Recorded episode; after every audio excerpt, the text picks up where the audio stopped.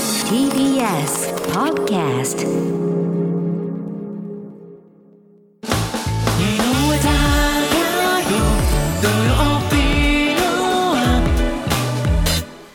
ここからは各界で活躍している方をお招きするあの人のコーナーです本日のゲストは元筋肉アイドルでタレントの佐伯玲香さんですどうぞよろしくお願いいたしますよろしくお願いいたしまよろしくお願いしますす。皆さん、こんにちは。元気やる気、佐伯玲香です。おおさん出ましたあの、以前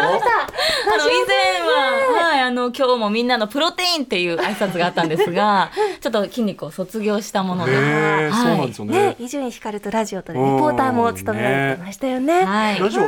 久々ですか、そうですね。へえだいぶご無沙汰しておりました。元なんですよね元筋肉アイドルといあうことでそうですね。で、元プロレスラー、あとボディービルも一応そうかそうかそう経か験はしたんですがねえ、まあ現在も筋トレはしてないんですが、ボディメイクとか運動は続けています。でも新たな一歩を踏み出されたということで、はい。そのあたりの話も今日はね伺っていきたいんですけど、はいまずはやはり今日はあのボディメイク相談室というテーマでリスナーの皆さんから佐伯さんこれ教えてっていうのが結構来てまして、例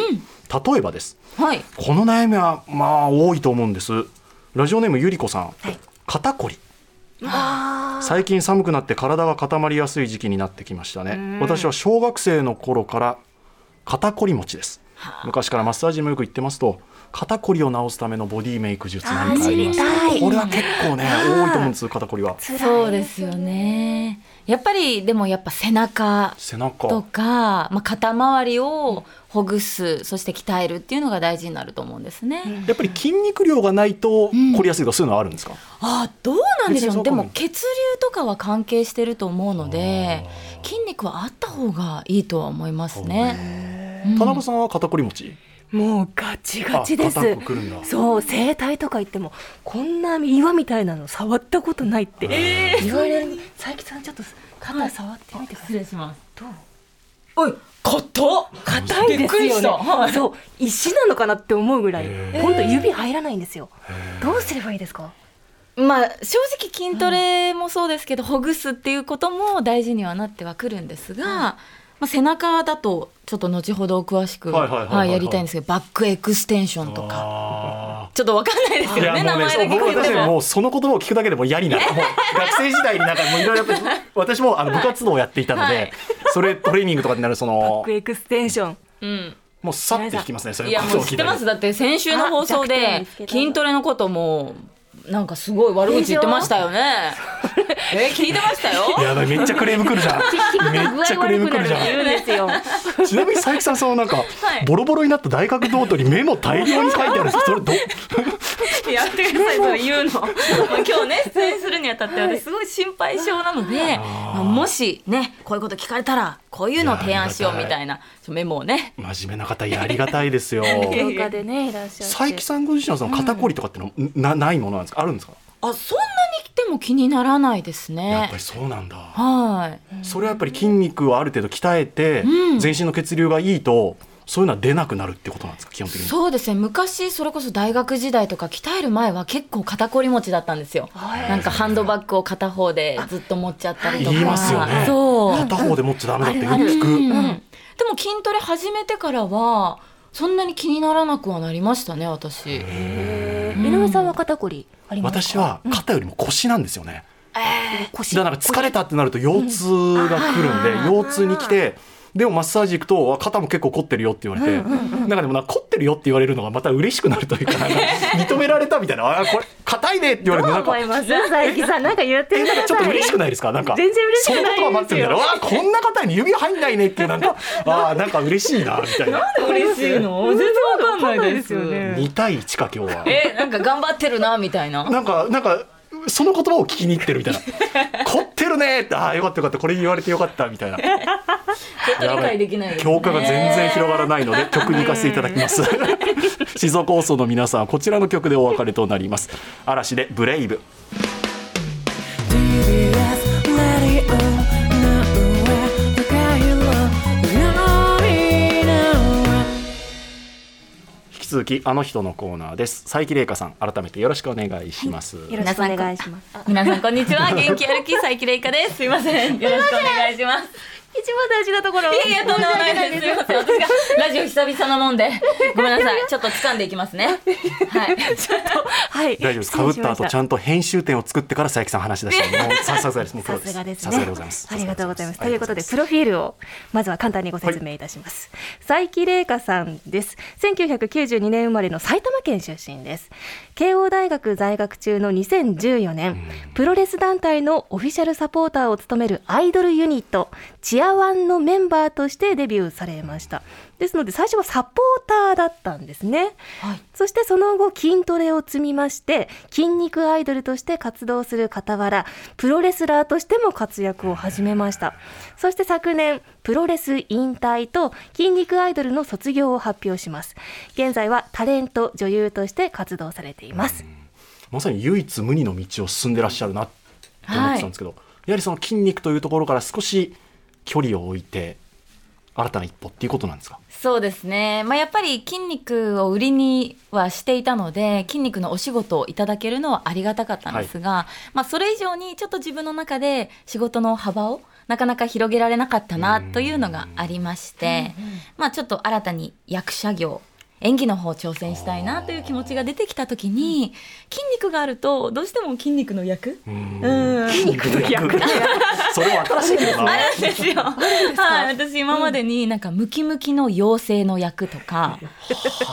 なんか上半身だけを使って走るムキムキ怪物の役とか。ニッチななんか筋肉ヤンキーの役とか、 まあ、ありがたいんですよそれも、ははいいはもう一生懸命やらせていただいたんですけ ど、やっぱ普通の役ができないなと考えた時にちょっと手放すことを考えました。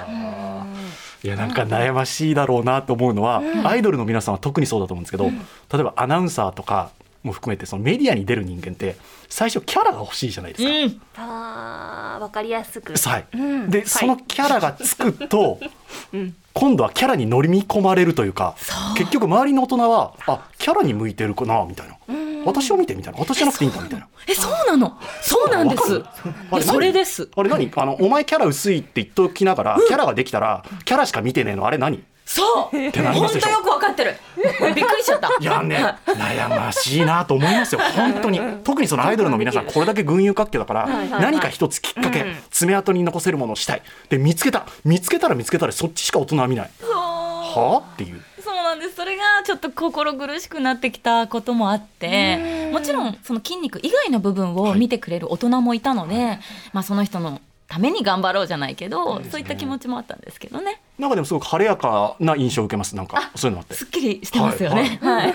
今はもうのびのびとやらせていただいております。あ本当ですか、うんやっぱりでも勇気はいりました、こうね、筋肉というものからちょっと離れます、卒業しますっていうのは。いやめちゃめちゃ悩みましたあーやっぱり筋肉でお仕事をいただいているで求められてるっていうことも分かるので辞めたら当然仕事がなくなるだろうとか私の存在意義ってなんだろうみたいなところまで、うん、落ちてはいたんですがでもこのままなんか頑張り続けても結局自分の心が死んでしまうっていうふうに思ったら、もうこれは決断しないと自分のためだと思ってうんはいメンタル大切ですから、本当そうですねね。ちなみに筋肉アイドルをしてた時の競合タレントさんっていうとどういうことになるんですか、それがやっぱいなくてですあいいねね中山きんに君とかは別に競合にはならないんですよそこはあの同ジャンルにはなりますけど、はいやっぱりこう性別、ああその違う、うん、男女でやっぱ女の子でムキムキっていうのがかなりレアケースだったので、まあ、重宝していただいたっていう感じですかね。あはい、だからあの男性のムキムキタレントに混じって私一人女子でなんか2トンのトラックを引っ張るとか そういうロケに参加させていただいたり。はいーでもここからは演技とかやっぱりその俳優業としての、はいへー今一生懸命ワークショップなどで演技を学んでいます。女優あさそんとしうてなんだ、うんねあとはもともとなんですけど、はいなぜこの筋肉というものにうんこうのめり込んでいったんですかはい、最初はダイエットだったんですよね。大学時代はい、大学時代からやっぱりなんかこう太ももの間に隙間が欲しいとか、腕を細くしたいってもう永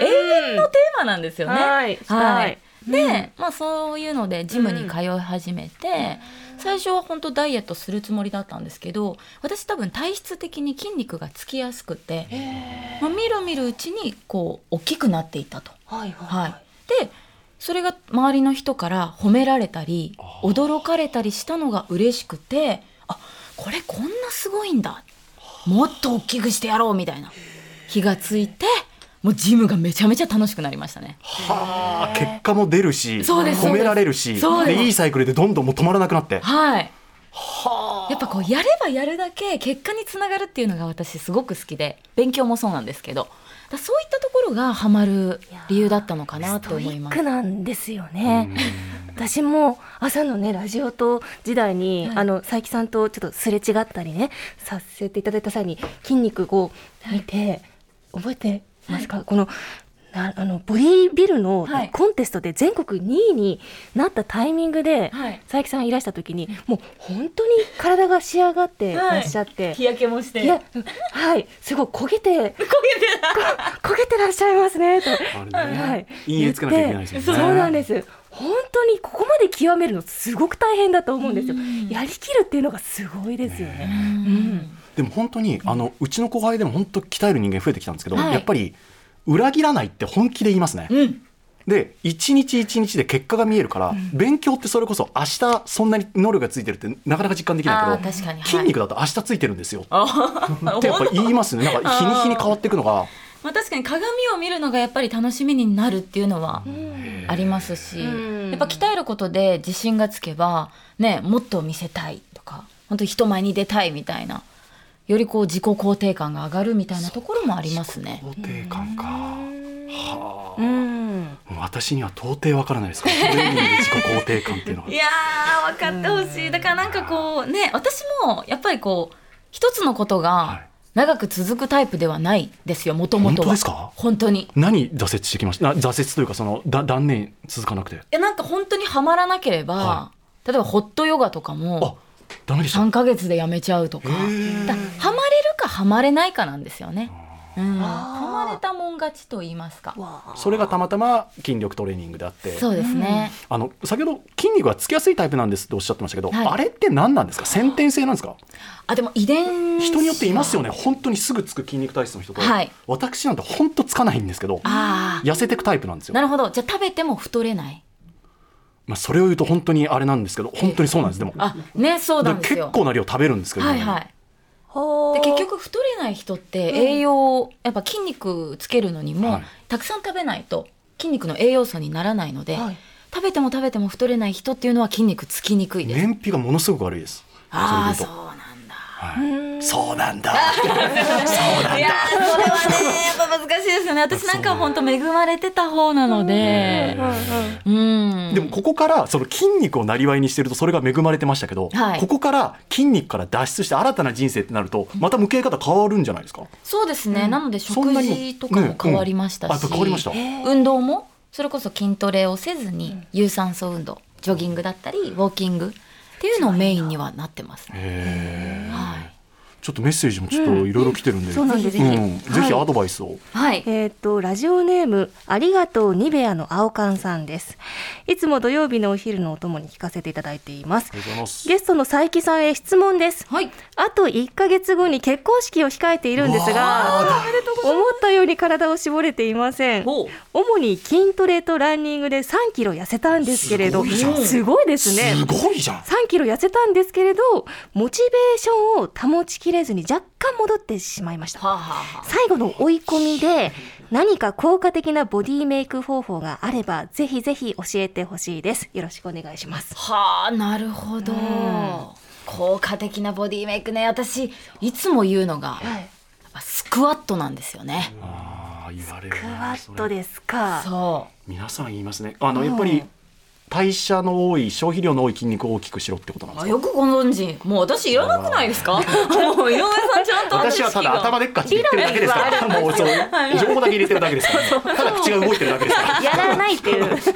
こなんですよねはい、スクワットはやっぱりその足の筋肉を鍛えるんですけど、足の筋肉って体の中でかなり大きいんですね。で大きい筋肉を鍛えると、まあ、それだけ代謝も上がって、まあ、効率が良いうん、痩せやすい体になるっていうんで、もうキング・オブ・エクササイズって言われてるぐらいなのでスクワットはぜひともね続けてほし い。ちょっとどんな感じでやればいいですかお田中さんやってみなよえちょちょっと待ってなんで井上さんやりましょうよ同じじゃないんですって 井でも上さん確かにスクワットはちゃんとした形でやらないとはい効果が激減するんですよ、あやっぱりちゃんと筋肉にアプローチできるためようにやんないとはいダメって言ってたよ聞いたよじゃあ実践してみましょうかあやってみますちょっとか。先生まずじゃあ立ち上がって見せやりてまいしたょうだかないと佐伯さんじゃあやってもらってもいいですか、先生見せていただいてスクワットだからしゃがんで立つってことですよねはいそうですね。じゃあはい、あじゃあ基今本立っ的てにもらはいましまあた足は肩幅ですね。はで立っていただいてこのまま腰を真下に下ろすっていう形ですかね。はいはいちょっとスタジオのお二人に見やすいように横でもやってみますね。はい。これはお尻を後ろにっていう意識ですかしゃがんであどそうですどねういう意識で最初はあわかりやすく言うと後ろにある椅子にはい腰掛けるあーっていうなのるほがどわかりやすいかなと思います。はいはいはいだからはい膝を曲げても頭と膝の位置はほぼ横から見ると変わらない直線上ですね膝曲げた時に45度はい。まで、うまでしゃがんでうんでちょっとお尻を引く感じですかねそうですね。で立つしゃがんではい。立つおあこのリズムでいいんですか結構早いあそうですね、リズムとしてはゆっくり下ろゆっしくてりきついよ早めにおゆっ起き上がるっていうのが一番効果的でーであとはこの立ち上がった時に膝が伸びきらない伸びきると負荷が抜けてしまうので、立ち上がる時にちょっとこう膝が曲がった状態でまた下ろして、 はいもうここ乳酸をためるっていうんですけどあー太もも前側がきつくなるんですねはいはいこれをやるといいですね。ほ体う幹がしっかりしてじゃあ井上さん全然ぶれないはいねスタンドアップじゃあ次のあちょっとトレーニング井上さん私さ逃げられないですよもうスリッパだしさやりましょううもうプロデューサーの服部君がもう隣でも早くやりなじよゃっていう感じあまず肩幅にはい開いて足を開いていただいて、それで、はい手は前にあのクロスしても前に伸ばしても大丈夫ですはい、そして腰を下ろしますしゃがんであそうですいいですよ立ち上がる立って立ちきらないそういいですよしてないよもう一回はい2回目はい立ち上がるあいいですよおーやっぱり野球やってただけあってねうんフォームが美フォームしい素晴らしい、んはい3回目はい私は、ですかえー膝曲げて伸ばして、うんうん、 5なんかすごい上半身がはい全くガチガチな6感じに見えるんですこれでいいんですかガチガそうでチすねあのこなんか腰肩が曲上がってがらまなすよければ大丈夫です腰曲げちゃダメなんですよね、はい腰曲げちゃダ背メなん筋だはまっすぐ頭と首と背中お尻が一直線になするようにごい結構やってますよえーこれいつまで続けますもう一回やって最後までやりますか立って最後までしゃがんえでこれ先生は何回ぐらいするんですかこれあこれ私はですねでプロレスやってた時はマックス1000しゃが回んでいやいやでも確かにこれ自重だけじゃ展開はきついなんわちょっといけますもんねだってそうでも体があったかくなってきません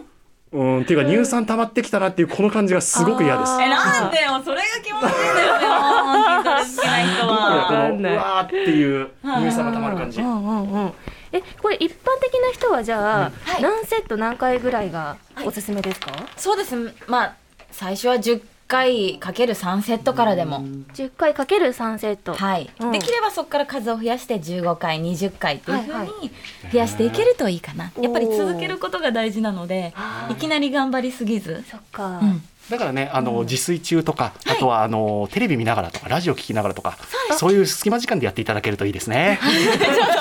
すごい人事だな、あえなたがねー でもちなみにはい私はドライヤーで髪の毛を乾かすときにスクワット100回はやってましたねえ髪の毛乾かしながらできるんですかはいできまやでってもくでださでいできるんじゃないですかそう確かにあの洗面所の鏡の前でってことですね、うんそうですはあじゃあ鏡から一回消えるん ですね一回一回一回一回自分が消えながらやるなんかやっぱりこう毎日続けていること歯磨きとか当たり前にやることと組み合わせると続けやすいか確な。かに言いますねあーだからルーティンワークの中に入れ込んじゃうってことですそうねですそうです。わあいいこと聞いたうんじゃあちょっとつ続いてのメー ル続いては、はいはい来てるのはねお尻のたるみほうラジオネームナナハンさんお尻のたるみ仕事の休憩中にできるようなトレーニング方法、まあ、確かに仕事知りたい職場とかでできるものはい。お尻はね、いいトレーニングあるんですよ。嬉しそうですか嬉しそう ブルガリアンスクワット。どうですか。 もうスクワットはいらないスクワットは聞いたブルガリアンスクワッちょっと違うかト何ブラジリアンスクワット次はブルガリアどんな体勢 ブルガリアンン。はい、これちょっとね。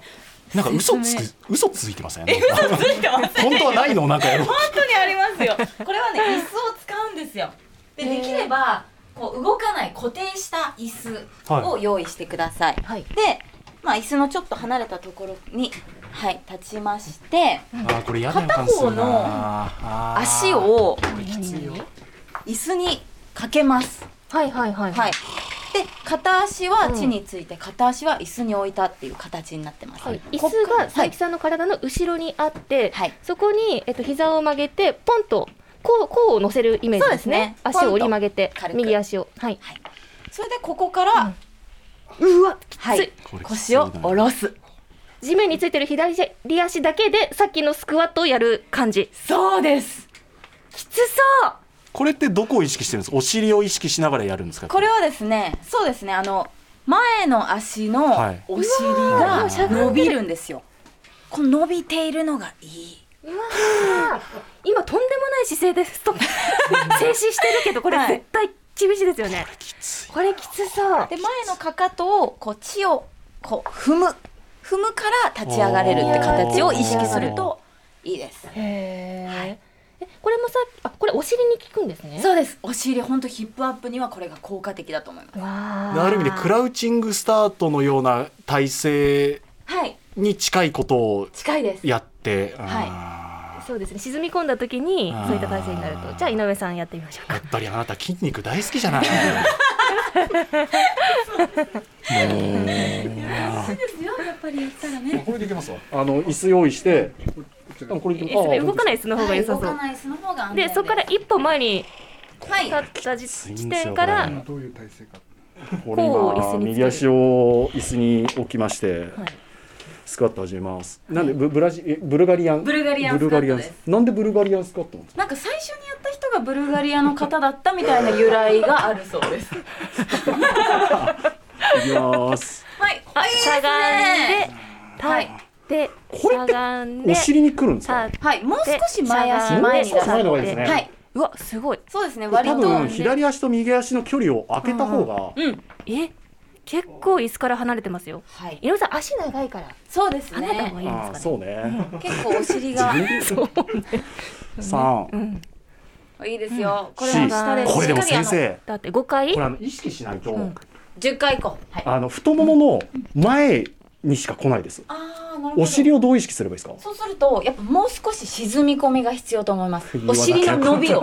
いやなんていうのより沈んだ方が伸びる。ああ、あの沈むと、ん右足の股関節のストレッチになります。おいいじゃないですあか。れいいんですかうん。お尻あんま来てないんですけど、左足。 ええお前は先生投げやりになってたよ。今だからもうちょっと前に前足を出すかあな。あ、でも先生これきついです。やはい。しゃがんで立ってこれでもしゃがんでっぱ太ももですね、来るのしゃ。がんで今左足前に出してるんですけど立、うん。左足の太ももの前面がすごく来てま立すっ。てそうするともう少し状態を起こしましょうか。ということですね。や めちゃったゆうさんが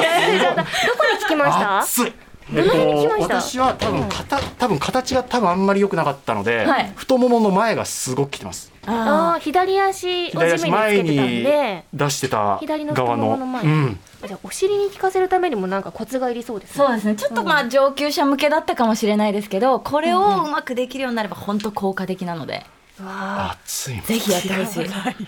疲れ様でしたこれ何セットぐらいこれもまあ10回かける3セット。で上級者になると例えば重りをペットボトルなんかでいやそう用で意しょしうてね負荷をかけるとよりいいです。自重だとね確かに限界がある気がしますね、えー、お尻もう一個ぐらいちょっとできないかもな。う一個ぜひあぜひ教えてくださいあのヒップリフトこれはもう簡単に効かせられる初心者でもおー何ですかあヒップリフトえアタスに行ってますあとすヒおヒ尻ッがプリフトちょっとやってみましょはいップリフトうですねはいあの、まあ、床に寝転びますはい仰向けになりました。はいこの状態でうん膝を何十う度んですか、九十度ぐらい曲げた。こっからお尻を一気におー地面からお尻を持ち上げて、はいあのすごく昔からの古典的な腹筋の形から、腹筋をする形から、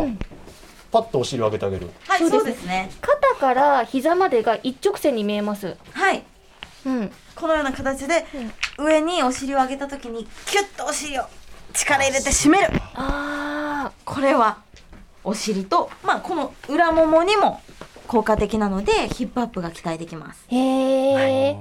手は床についたままでいいんですね。はいそうですねうーん。なんでこれも足のかかとを踏ん張るからお尻が上がるっていう形へえ。確かにこれの方がピンポイントでお尻に効きそうな気がします、そうですねうんうんうんあのフォームとかがそんなに複雑ではないので、うよんり効かせやすいとあ思いますのブルガリよりこっちの方が多分いいんじゃないです か、初心者はそうですねごめんなさいちょっと先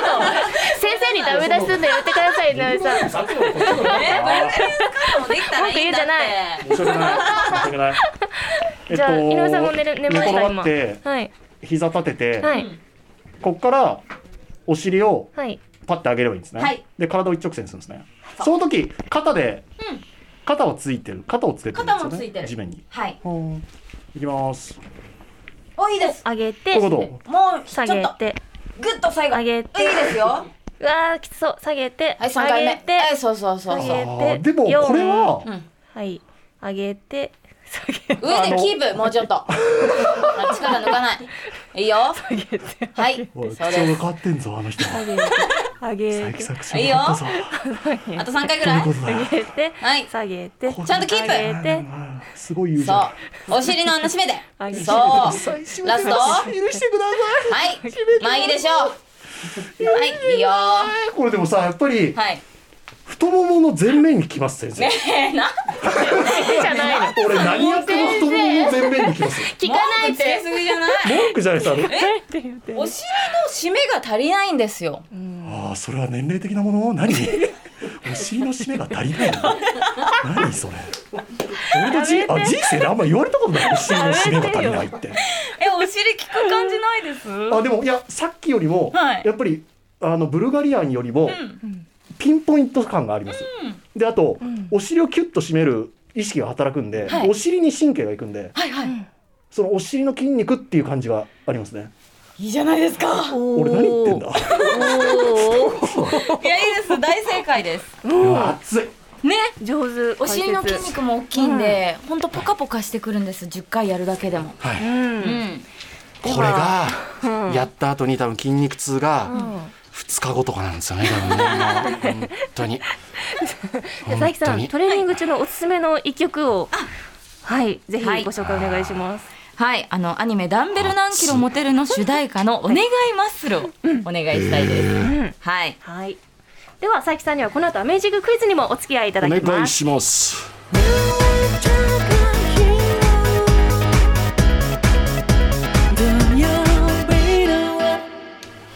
仕上がってるよ仕上がってるよって聞きながらトレーニングしてるんですかそうですねこれめちゃめちゃテンション上がりますからはあ面白い歌詞だ わ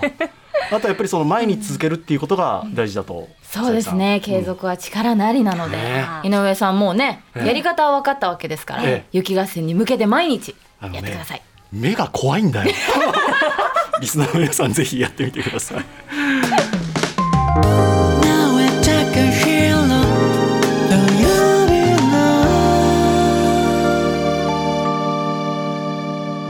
alone. アメイジングクイズ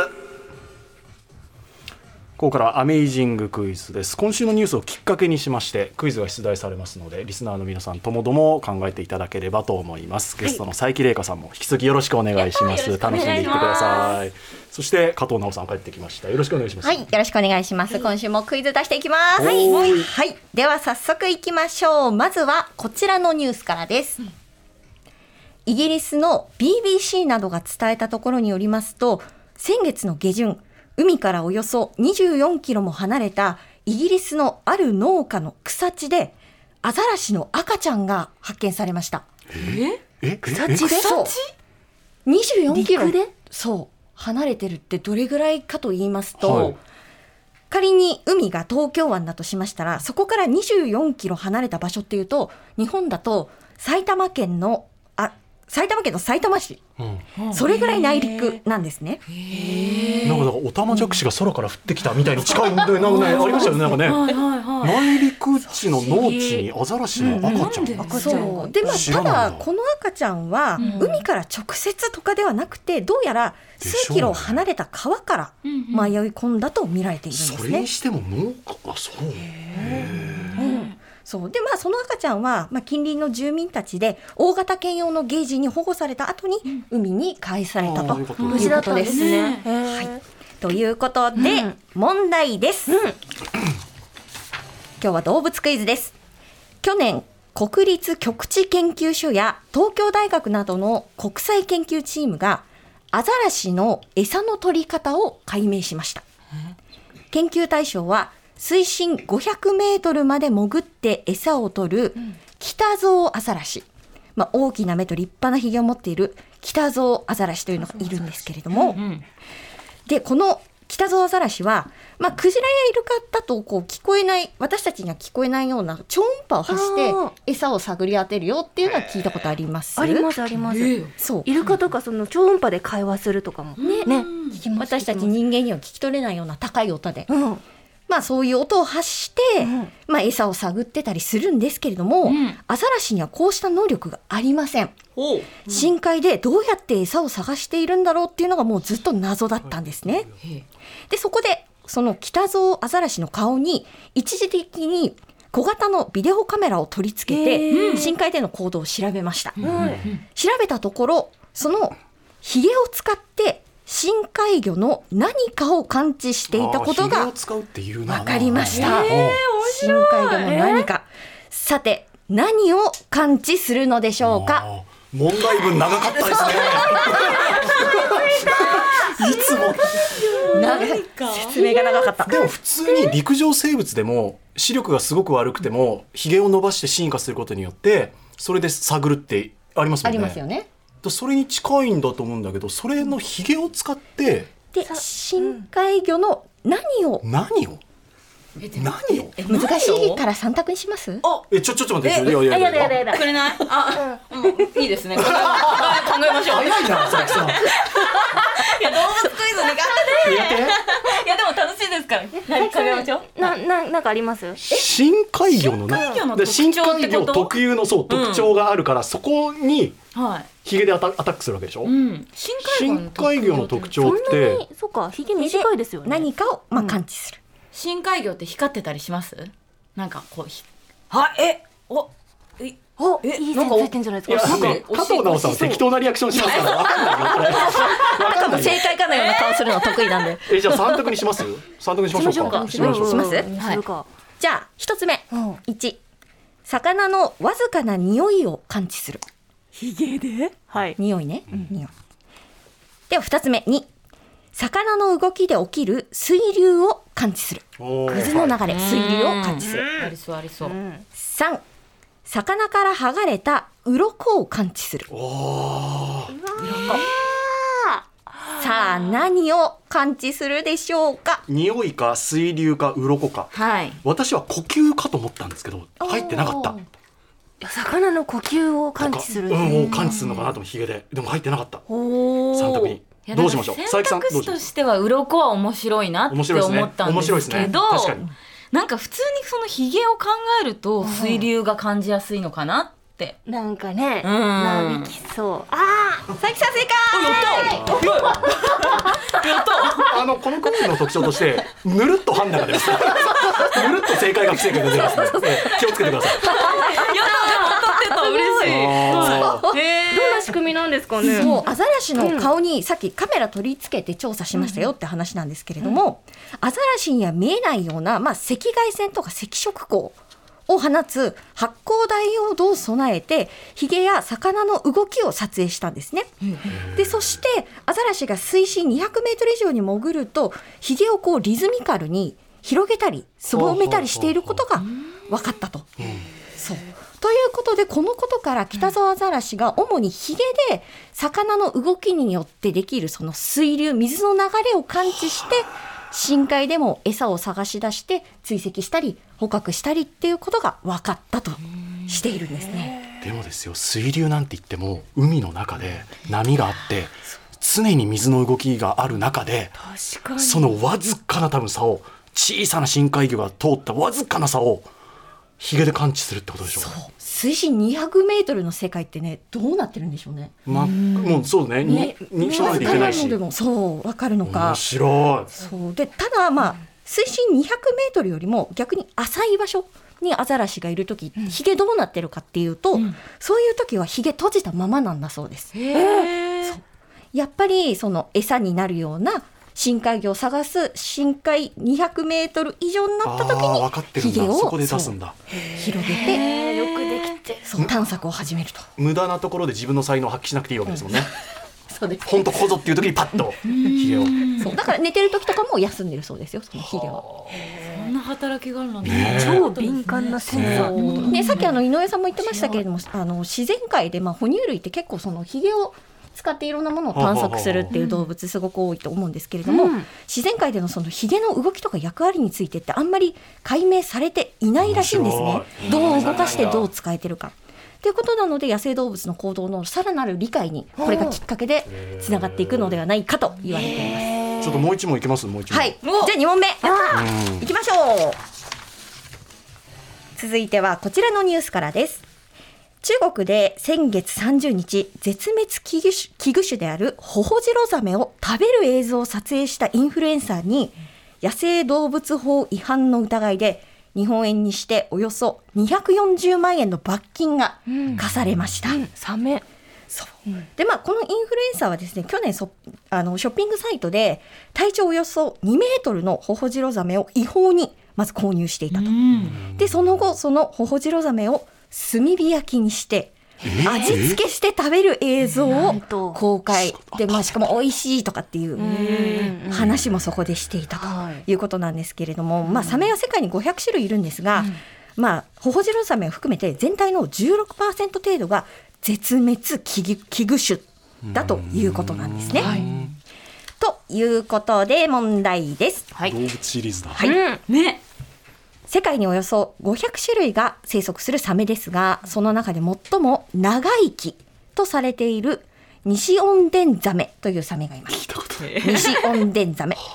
この西温伝ザメの寿命は一体どのくらいでしょうかそしてもう大ヒントになるんですけれども、プラスマイナス50歳までは正解とします。つまりそれぐらい長いっていうのがヒントです。ほうはあそもそも普通のサメの寿命がどのぐらいかってことですよね。比較対象もわかんなあいの、ねでも鶴ははい千年、亀は万年、サメはサメは超ね てかそういう話になっちゃうよ間ぐらいじゃないですか。千と万の。えでもそんなに長生きするものを人間が解明できるのかな例えば千年千年でした寿命とかってそんなん解明できます人間がじゃあちょっと佐伯さん行きましょう私からでもそのサメとかって多分卵をいっぱい産みますよね。あでー卵を産む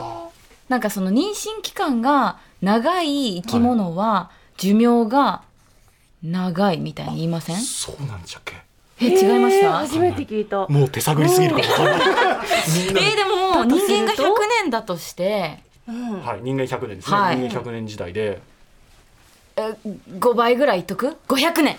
うん、俺も500年ぐらいはあるだと思うんそんなにだけどないやだってごプラスああ早っ え田中さんはどのくらいえっと百年。いやだってさ100年だとプラスマイナス50年とかってもう意味ないじゃないですか。っそう。てことはもっとか、そう千1500年そんないく3000年いやでもほら人間がやっぱ解明できないもっう機て械が壊れたんですよ二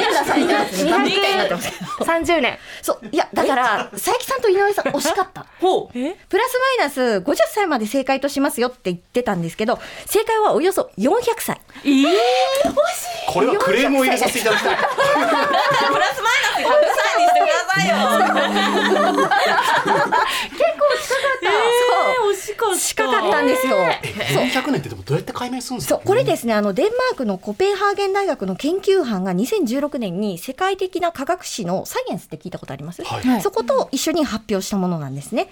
脊柱動物では世界一長寿と見られているということで今のクイズって寿命なんですよね。寿命のまあ平均的な